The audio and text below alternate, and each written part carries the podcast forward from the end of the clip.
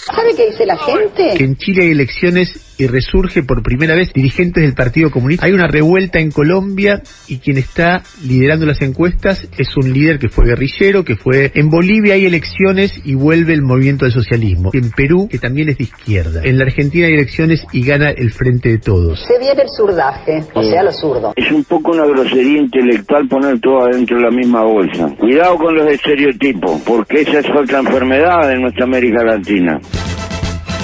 Resumen de noticias. 13.374.067 vacunados y contando, amigues. En el mundo, ayer se confirmaron 471.828 nuevos contagios. En nuestro país ya contamos con más de 18 millones de dosis y la vacunación y las negociaciones por más vacunas avanzan.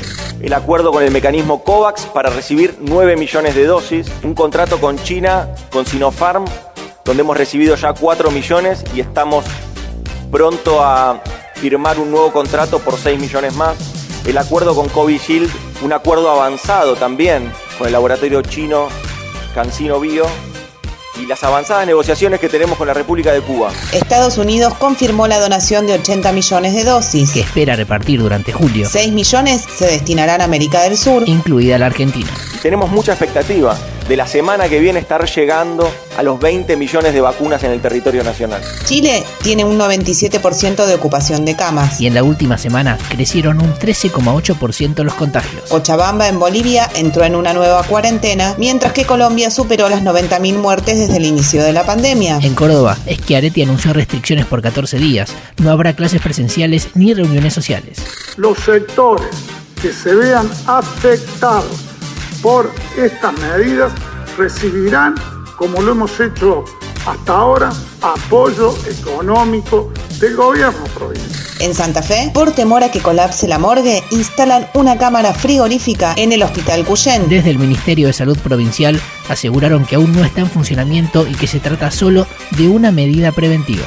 El presidente y el ministro de Economía participaron por la mañana del Foro Económico de San Petersburgo. Es muy difícil desarrollarse con deudas estrafalarias, con tasas enormes y que deba todo eso pagarse en plazos que definitivamente no favorecen el crecimiento y el desarrollo social de nuestras comunidades. Es hora de entender que el capitalismo, tal como lo conocimos hasta la pandemia, no ha dado buenos resultados.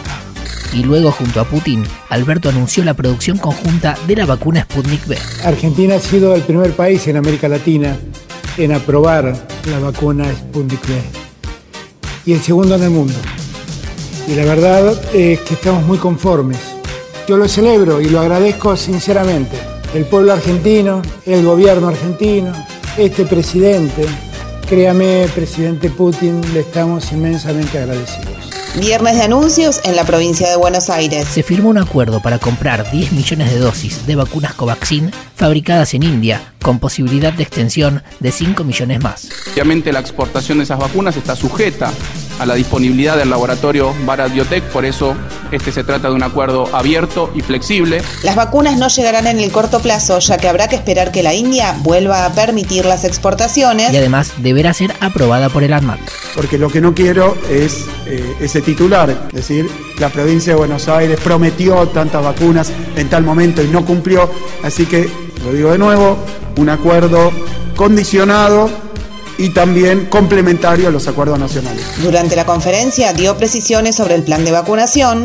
En 52 distritos ya están todos vacunados. Inscriptos, porque esto es voluntario, que tengan comorbilidad o que tengan más de 60 años. Pero además ya están vacunados todos los inscriptos que forman parte de fuerzas de seguridad, educación trabajadores y trabajadoras de la salud.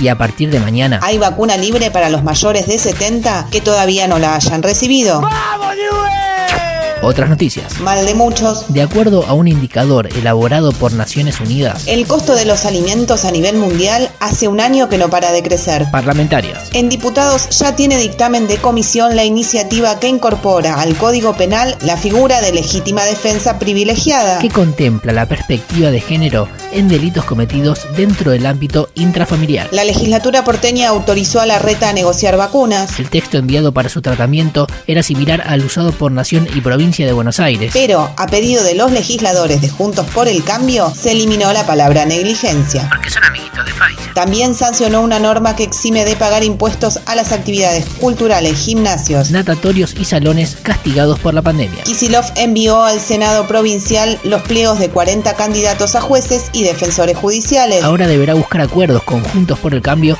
que tiene mayoría en esa Cámara. Pepín. Suspendieron su extradición desde Uruguay porque está en trámite el pedido de asilo político. Hasta que la calle Pou decida, Rodríguez Simón deberá permanecer en Uruguay y retuvieron su pasaporte. Paritarias. Ayer los trabajadores del Congreso cerraron un aumento del 40%. Y Pato Bullrich se enojó por Twitter. Propuse que se reduzcan los sueldos políticos y a ellos se les ocurre un aumento. No tienen vergüenza. Patricia, el aumento es para los trabajadores de planta. Patricia. Soy doctora en ciencias políticas. El jefe de gabinete Santiago Canfiero y les ministres de Mujeres, Géneros y Diversidad, Elizabeth Gómez Alcorta, y de Justicia, Martín Soria, Presentaron el programa nacional Acercar derechos para personas en situación de violencia de género. Picadito. Salta postergó las elecciones para el 15 de agosto. El domingo hay segunda vuelta en Perú entre Keiko Fujimori y Pedro Castillo. En Misiones elegirán diputados provinciales y concejales. Nueve personas fueron procesadas por arrojar piedras a la camioneta donde viajaba el presidente en Lago Puelo. El martes van los laboratorios al Congreso y la reunión será televisada. Se reunió el Consejo Federal de Educación. Ahora sí, indignémonos juntos. ¡Enciende la cámara, estúpido! El juez santafesino Rodolfo Mingarini liberó a un acusado de violación porque usó preservativo. Sí, tan increíble como lo escuchás.